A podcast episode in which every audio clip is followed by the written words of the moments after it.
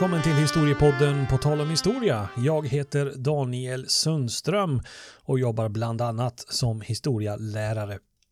Och det här är den podden som är riktad både till dig som är historiastudent som ett stöd och komplement till historieundervisningen men också till dig som är allmänt historieintresserad.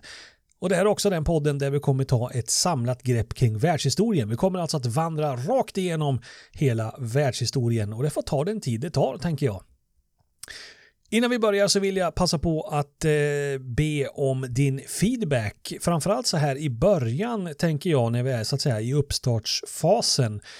Då är all former av feedback och synpunkter och kommentarer jättenyttigt för mig att få. Eh, så jag skulle jättegärna vilja att du hör av dig till mig med synpunkter på podden och på innehållet med mera.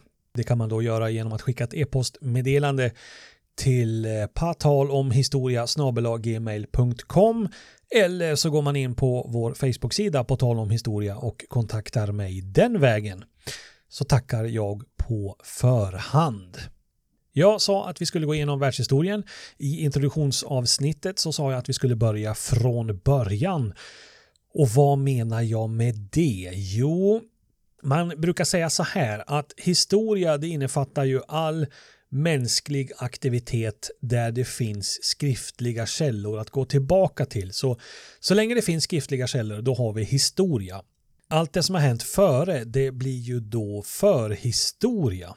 Sen finns det de som pratar om big history där allting som någonsin har hänt blir historia och då kan man ju gå tillbaks hela vägen till Big Bang och universums födelse och så.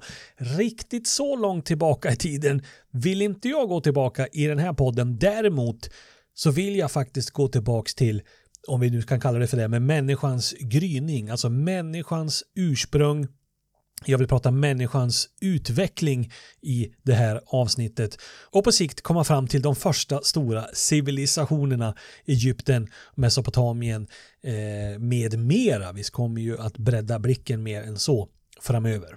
Men då måste vi då som sagt börja från början. Och då kan det vara värt, tycker jag, att prata lite grann om den här själva eh, tanken och idén kring evolutionen och människans utveckling.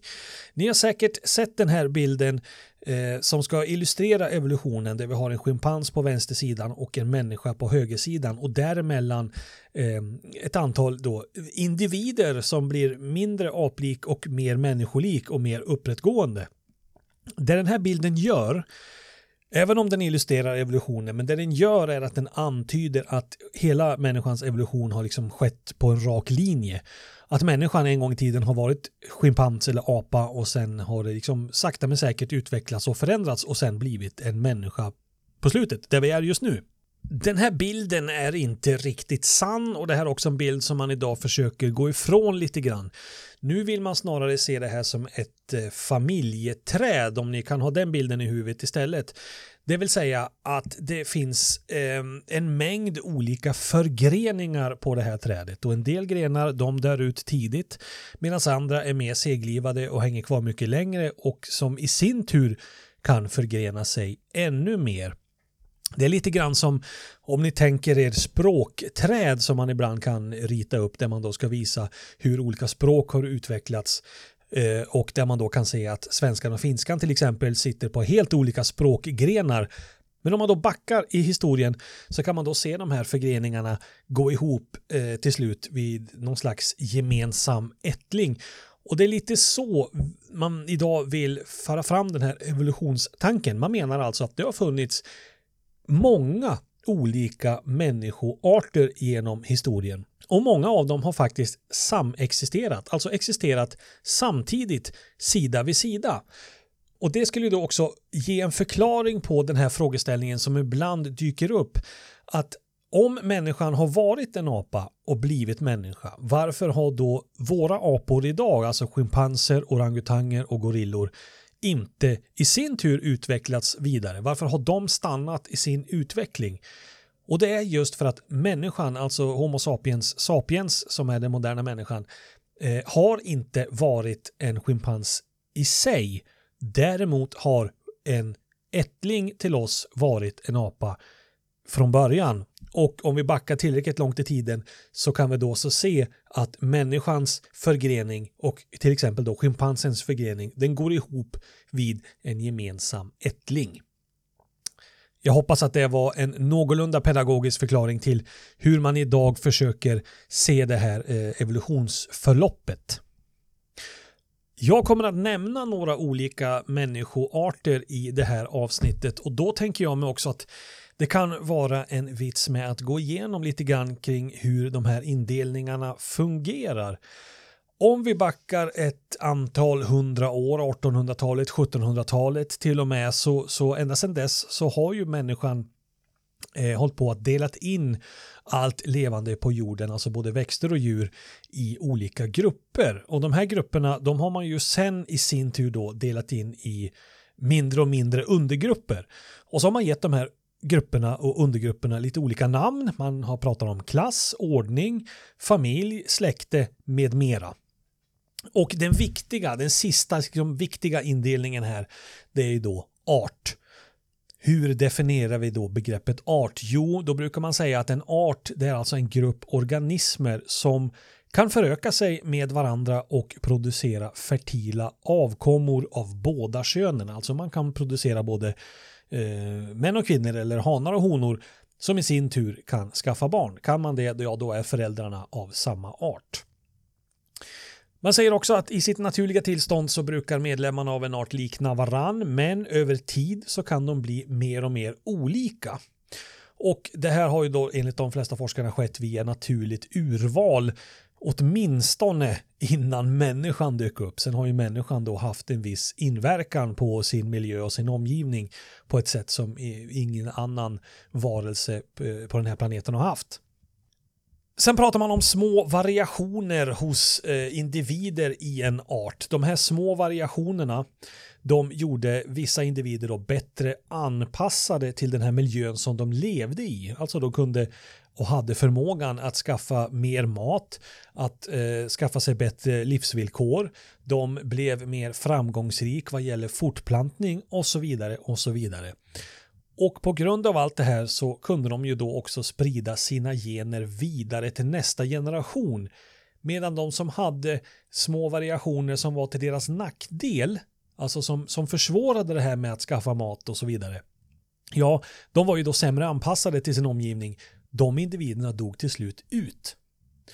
Och när en sån här grupp med bättre anpassade individer inom en art blir tillräckligt distinkt så att de inte längre kan producera fertila avkommor med andra, då säger man att då har vi fått en ny art. Människan finns ju med i det här klassificeringssystemet. Vi tillhör djurriket, vi tillhör ordningen primater, vi tillhör familjen hominider och vi tillhör släktet Homo. Den här indelningen den var ju från början då baserad på det som man kunde så att säga se utåt, alltså de, de, de fysiska egenskaperna som man kunde se. Till exempel så placerades människan i ordningen primater eftersom vi i likhet då med andra primater, vi har händer som vi kan greppa saker med. Vi har ögon som sitter centralt i ansiktet och inte på sidan, vilket i och för sig hjälpt oss med djupseendet och så vidare. Eh, och vi har förhållandevis stora hjärnor. Och sen placerades vi i familjen hominider tillsammans med schimpanser och gorillor och orangutanger eftersom vi delar då ytterligare likheter med just de här arterna. Och den här indelningen då, det som från början då var baserat på det som man kunde så att säga se utifrån, det har man faktiskt på senare tid fått stöd för genom genetisk forskning. Över 98 procent av vårt DNA det delas av schimpanserna, vilket då antyder att människan och schimpanser har en gemensam ättling. En ättling som sannolikt levde för mellan, säg 5 och 7 miljoner år sedan. Men DNA det är ju bara ett sätt som forskarna använder för att studera de här tidiga människorna. Det finns andra sätt för att undersöka ben och andra kroppsdelar som man har hittat som finns kvar då av människor eller djuren som de åt. Och en av de viktigaste metoderna för det här eh, som man använder det är ju då kol 14 metoden. Och kol 14 Eh, det är då en radioaktiv isotop som vi hittar i allt som en gång i tiden har varit vid liv.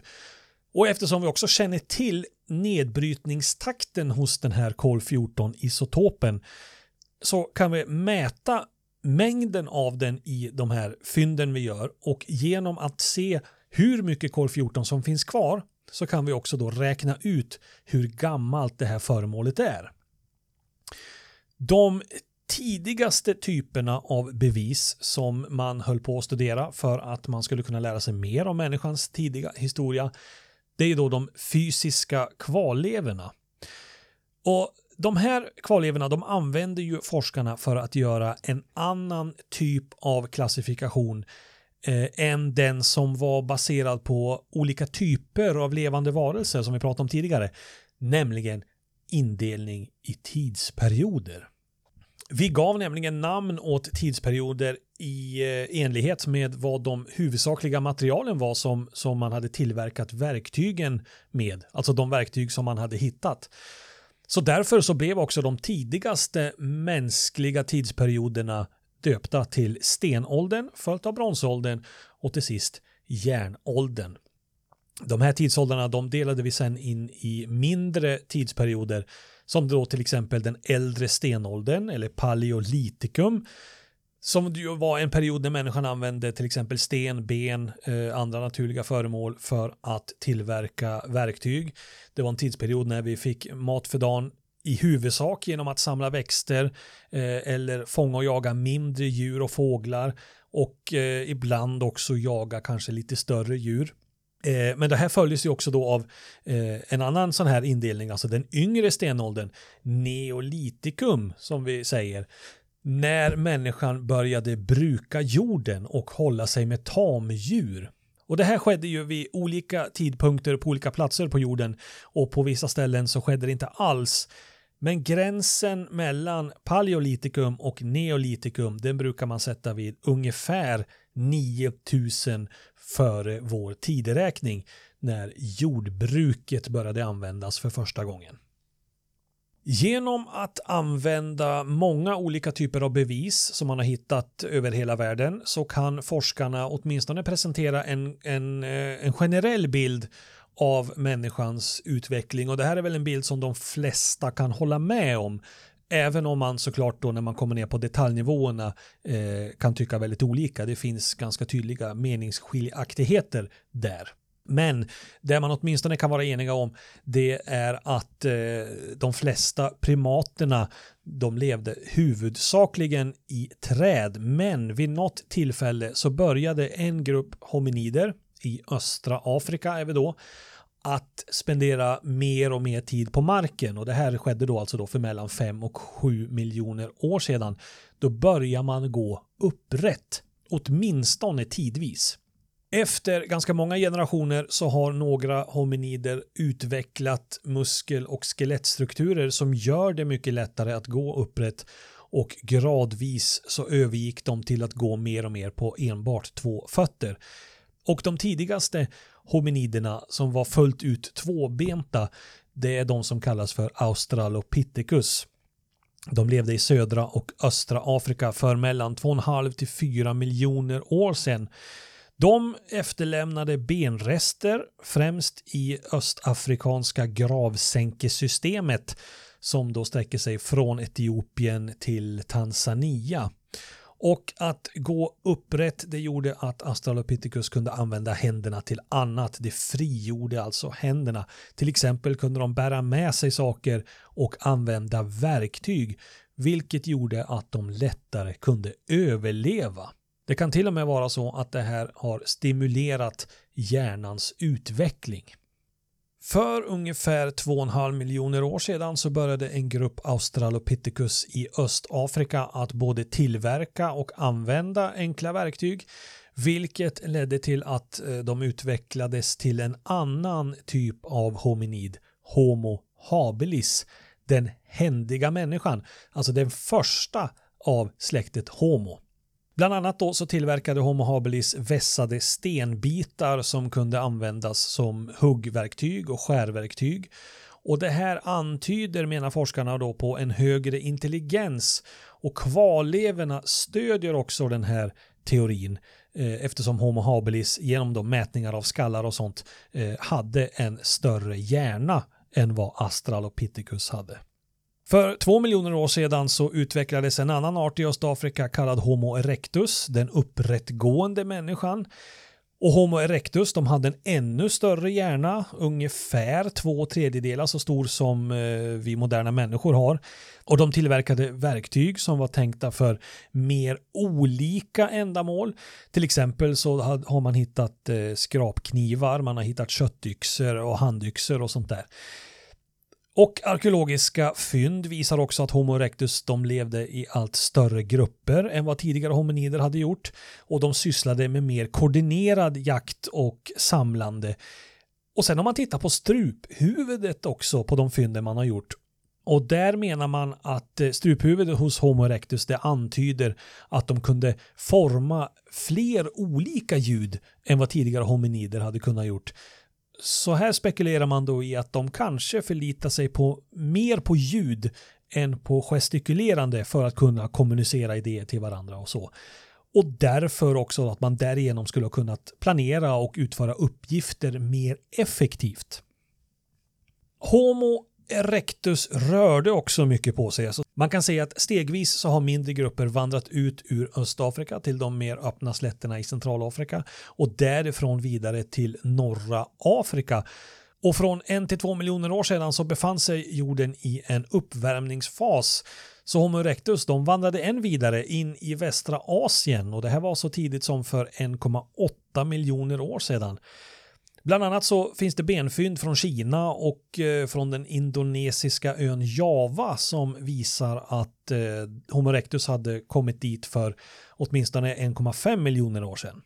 Homo erectus de vandrade också norrut ifrån Afrika. För åtminstone 800 000 år sedan så nådde man dagens Spanien och för 500 000 år sedan så nådde man dagens Tyskland.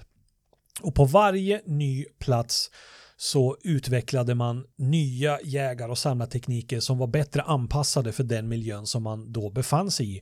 Man lärde sig om nya ätliga växter till exempel. Man lärde sig om hur man bäst fångade djuren som fanns där. Och man har också sett tecken på att de kan ha använt sig av elden för att värma sig och att den skulle kunna fungera som ljuskälla. Man menar att de har använt elden för matlagning och för att skrämma bort rovdjur. Och sen har man också sett att de flesta, de levde ju ute i det fria eller i grottor, men att det fanns faktiskt några som byggde enkla skydd. Vilket då tyder på att det fanns en ökad förmåga att lösa problem.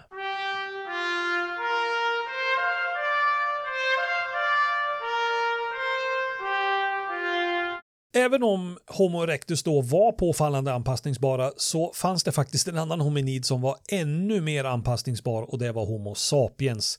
De flesta forskarna tror att Homo sapiens utvecklades i Östafrika och bevisen de är till viss del arkeologiska men det finns också genetiska bevis, nämligen mitokondrie-DNA. Och vad är då mitokondrie-DNA?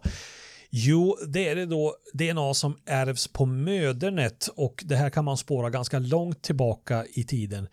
Forskningen på och studierna av det här mitokondrie-DNA det visar att moderna människor de är så lika att de inte kan ha utvecklats under en till två miljoner år.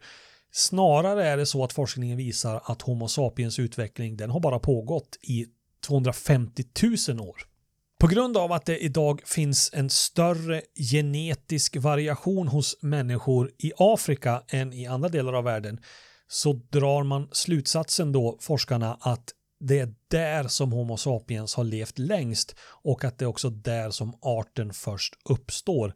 Med andra ord så härstammar alla människor på jorden från en liten grupp Homo sapiens i Östafrika.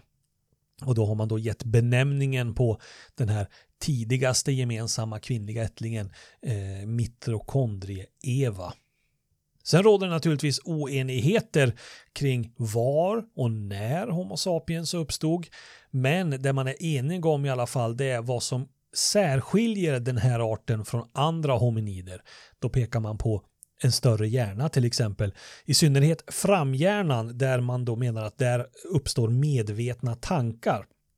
Man säger så här, mer reflekterande tankar gjorde det möjligt för Homo sapiens att ha ett symboliskt språk, alltså ett språk som kan referera till sinnestillstånd och saker och ting som inte nödvändigtvis är just här och nu. Med högre intelligens så kunde Homo sapiens alltså påverka och manipulera sin omgivning och då ska ett symboliskt språk ha gjort det möjligt att kommunicera den här förståelsen för omvärlden till andra individer inom gruppen och då sen föra den vidare till nästa generation. Homo sapiens började här då någonstans utveckla gemensamma förklaringar på världen omkring dem i former som vi idag kanske skulle kalla för religion eller vetenskap eller filosofi. Och med ett språk så kunde Homo sapiens också organisera sig och samverka i allt större grupper. Så fördelarna med en, större hjärna, det kan ju tyckas vara ganska självklart för oss, men det finns naturligtvis också nackdelar en större hjärna kräver mer energi för att fungera än vad andra kroppsdelar gör. Så därför är det så att djur som har större hjärnor de måste konsumera mer föda än de som har mindre hjärnor. Kombinationen av stora hjärnor och upprätt gång på två ben den är också särskilt svår eftersom stor hjärna betyder stort kranium och de smala höfterna som är ideala för upprätt gång de gör födseln av barn med stora kranium både svår och smärtsam som vi känner till.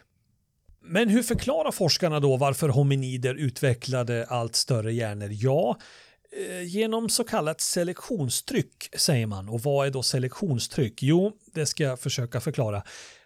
Allt som Homo habilis och Homo erectus och Homo sapiens tillverkade och använde verktyg så gynnades de individer vars både mentala och fysiska förmåga tillät dem att göra detta bäst eftersom de därigenom också då hade bättre förutsättningar att skaffa mer mat. De hade bättre förutsättningar att para sig och föröka sig och få barn som överlevde. Så med andra ord så gynnades de bästa verktygsanvändarna och det betydde också de med större hjärnor. Och större hjärnor ledde till bättre verktyg. Det är det där som är selektionstryck. Sen kan man vända på det här också eftersom selektionstrycket även fungerar åt andra hållet. Alltså pressen på eller eh, utmaningen med att använda och utveckla bättre verktyg det ledde till större hjärnor. Sen kan man också koppla hjärnans utveckling till sociala färdigheter därför att de individer som hade en bättre förmåga att kunna socialisera de hade också en större chans att kunna föröka sig och sprida sina gener vidare. Och just förmågan att socialisera den var väldigt viktig, framförallt för kvinnorna, på grund av att kombinationen av tvåbent gång och större hjärnor gav, genom det här selektionstrycket, resultatet att mänskliga barn föddes mycket tidigare i sin utveckling än vad man kan se hos andra primater. Och det i sin tur leder till att barnen är beroende av andra mycket längre.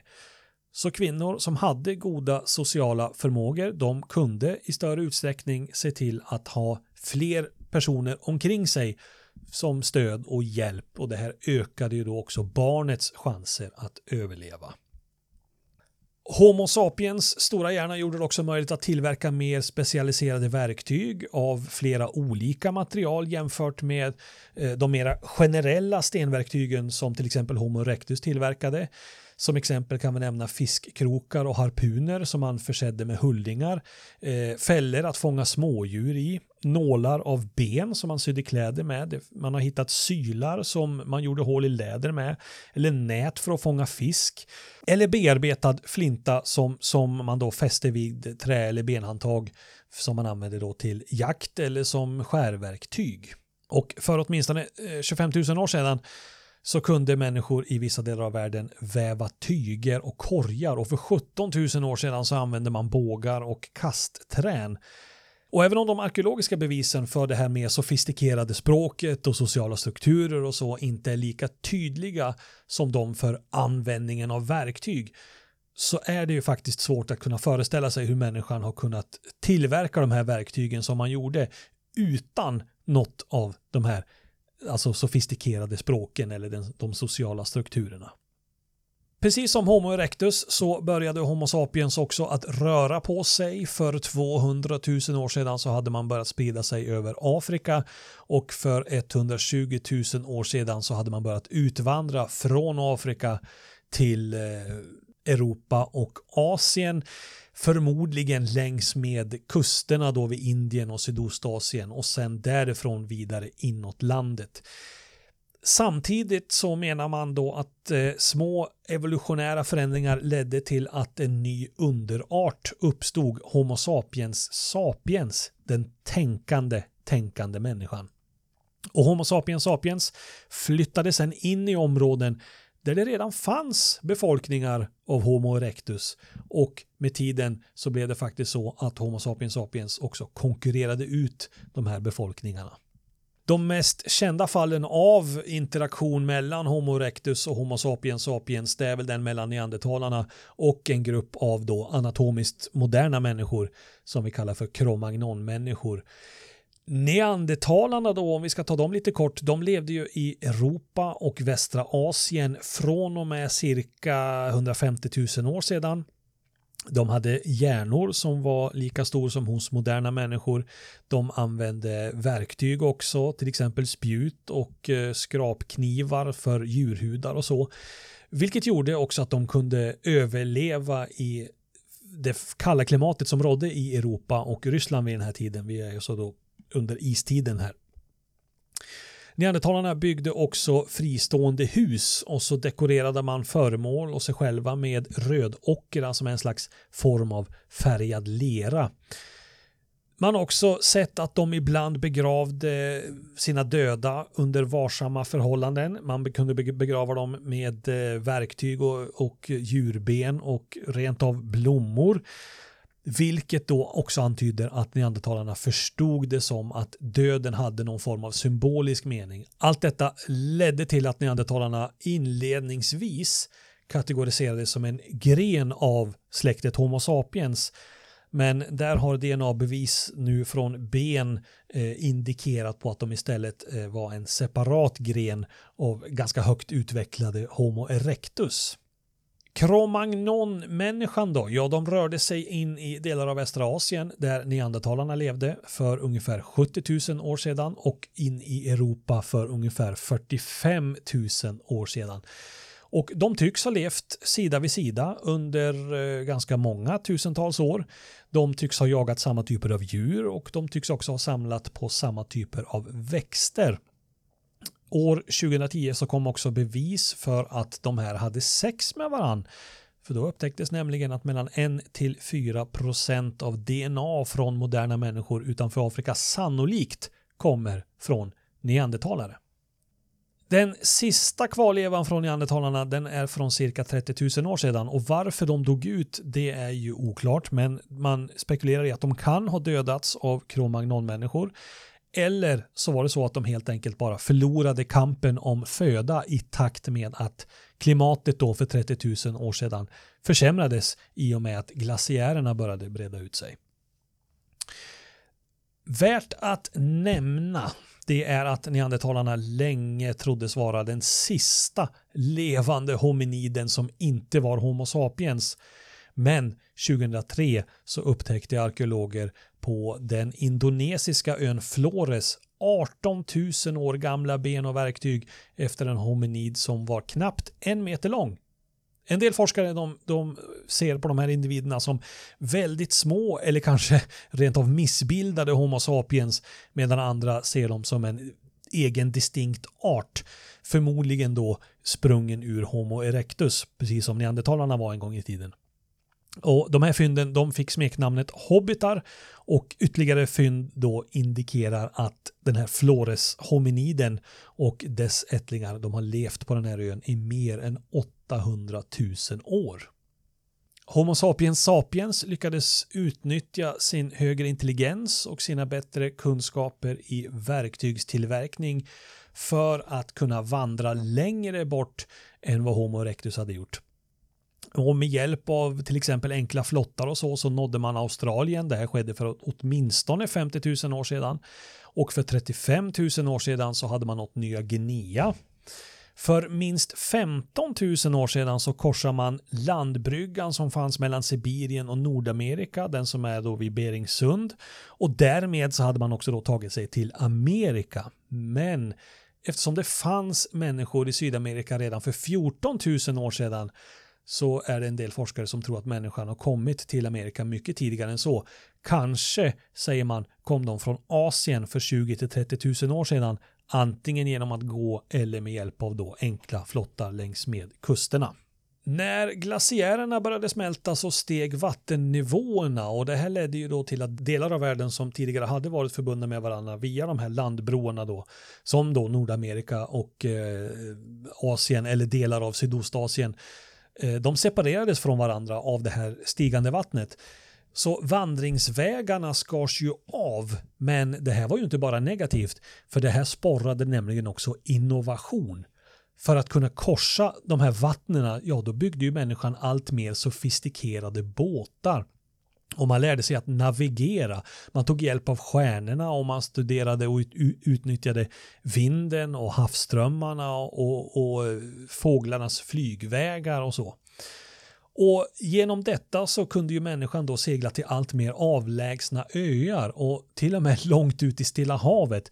De sista platserna på jorden som befolkades var just där ute på Stilla havet. Eh, västra Stilla havsöarna de befolkades för ungefär 4000 år sedan. Hawaii för 2500 år sedan. Nya Zeeland för ungefär 1000 år sedan. Och i takt med att människor spred ut sig över jordklotet så blev grupper av människor ofta isolerade från varann.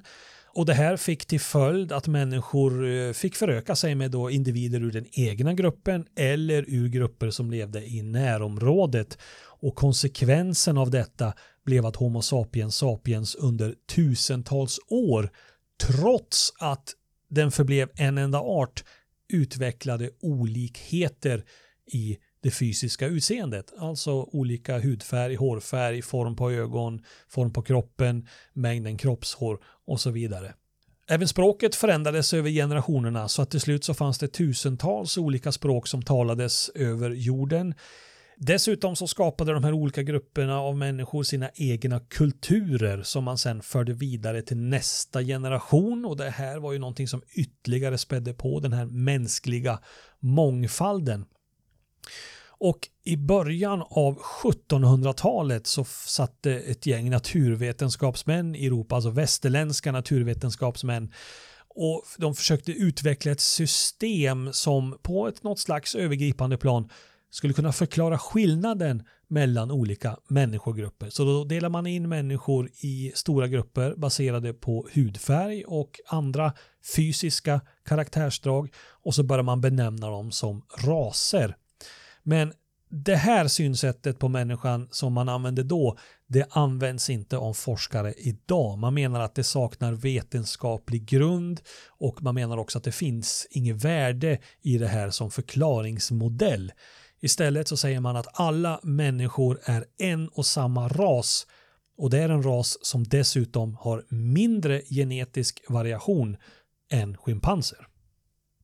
Mm, det var en genomgång om människans ursprung och utbredning.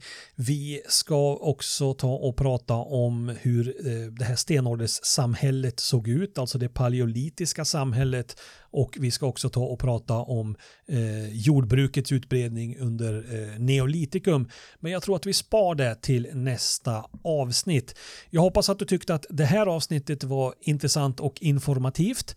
Och som sagt, eh, jag vill också få din feedback på detta. Eh, så du får jättegärna höra av dig till mig med vad du tyckte.